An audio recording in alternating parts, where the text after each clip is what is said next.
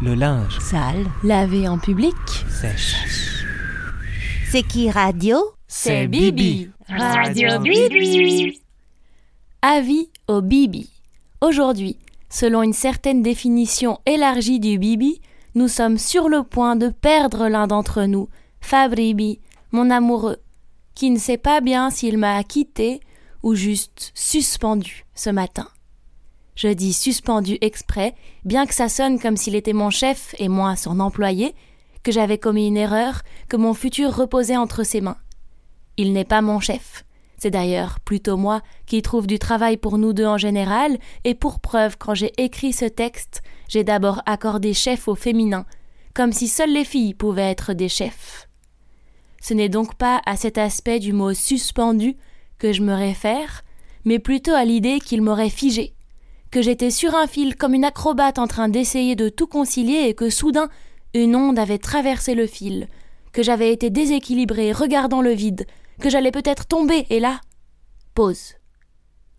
Je ne suis pas tombé, mais je ne me suis pas redressé non plus, le vide est toujours sous mes yeux, et je peux le contempler à ma guise. Je suis suspendu. Quoi que je fasse, ça n'atteindra pas son but, puisque ça ne dépassera pas les frontières de ma solitude. Oui, car Fabribi, en me suspendant ce matin, est aussi parti. Je me présente ici sous un jour qui n'est pas vraiment moi, je crois. On dirait que je suis faible, que je dépends de quelqu'un qui me rejette pourtant. J'ai bien envisagé quelques instants de rester dans mon lit et d'y pleurer toute la journée, mais aussitôt cette idée m'a semblé complètement drôle. En m'imaginant comme ça, j'ai rigolé. J'ai eu un peu pitié de ce moi hypothétique, mais j'ai tout de suite su que ça n'était pas mon genre. Alors j'ai pris une douche et je suis sortie m'acheter un croissant et un jus de pomme. Mon visage était tout sec sous le soleil, peut-être à cause de toutes les larmes que j'ai versées ou du sommeil qui m'a manqué. En tout cas, il était tout crispé quand j'essayais de sourire à ma vendeuse de jus de pomme, comme si on m'avait tartiné de l'argile verte dessus, qu'on ne l'avait pas enlevée, et que je la sentais se fissurer en bougeant ma mâchoire, mes sourcils, en écarquillant les yeux. Pendant longtemps, j'étais hostile à Radio Bibi, après y avoir été favorable sur le principe. C'est l'enregistrement de mon frère qui m'a dissuadé d'en faire partie, parce que je l'ai trouvé tellement plaintif et ennuyeux que ça m'a énervé. Ne sachant pas quoi répondre sans être méchante, j'ai attendu ce moment, aujourd'hui. Comme ça, je me suis dit, je serais plaintive et ennuyeuse aussi, cœur brisé, yeux mouillés, nez dégoulinant, coude luxé d'ailleurs, j'ai oublié de le dire, cheveux ni lavés ni coiffés, même si ça c'est fréquent. Avec tous ces états d'âme, je vais faire pitié aussi, et ne pourrai pas être surplombante ou méprisante. Post-scriptum, je sais, en relisant l'intégralité de ce texte, que je ne fais pas pitié, que je suis plutôt énervante. Et c'est ça, finalement, qui me rassure.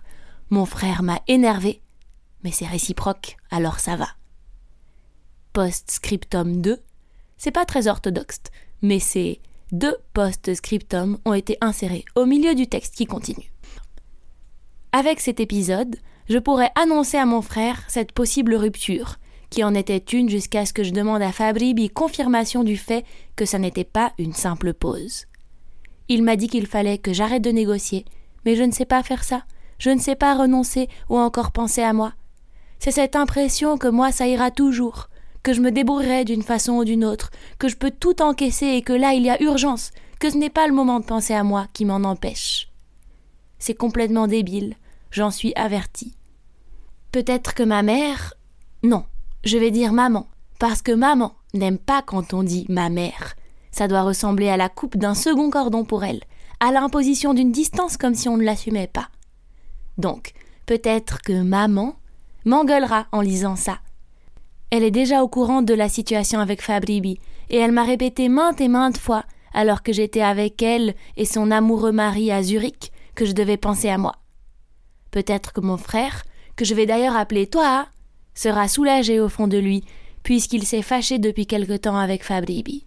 Peut-être qu'il sentira même, lui qui possède de si longues antennes, que je suis incapable d'être en colère alors que j'en aurais toutes les raisons, que ça l'énervera en plus de le soulager. Mais je leur dis, à toi et à maman, que je vais gérer, que de toute façon, ils savent que je suis trop têtue pour que ça serve à quelque chose d'essayer de me faire changer de cap. Mon cap, si vous voulez tout savoir, c'est d'avancer dans tout ce que j'ai à faire, d'être très productive même si c'est une valeur capitaliste, de voir des gens, de me sentir cool et badass en mettant par exemple ma veste qui ressemble selon moi, mais selon personne d'autre je crois, à une veste de motarde, en parlant de cette situation avec autodérision et humour, en gardant mon appartement bien rangé, en mangeant bien, en prenant des douches avant de puer, en jouant de l'accordéon, en dormant bien la nuit. Et en même temps que je ferais tout ça, je ne serais pas triste parce que, et j'écris ça en fronçant les sourcils d'un air obstiné, comme si c'était une bataille que je devais gagner et ce n'est pas le cas mais tant pis, en faisant tout ça, l'espoir ne me quittera pas. Que Fabribi se retrouve lui-même et ensuite qu'il me retrouve moi.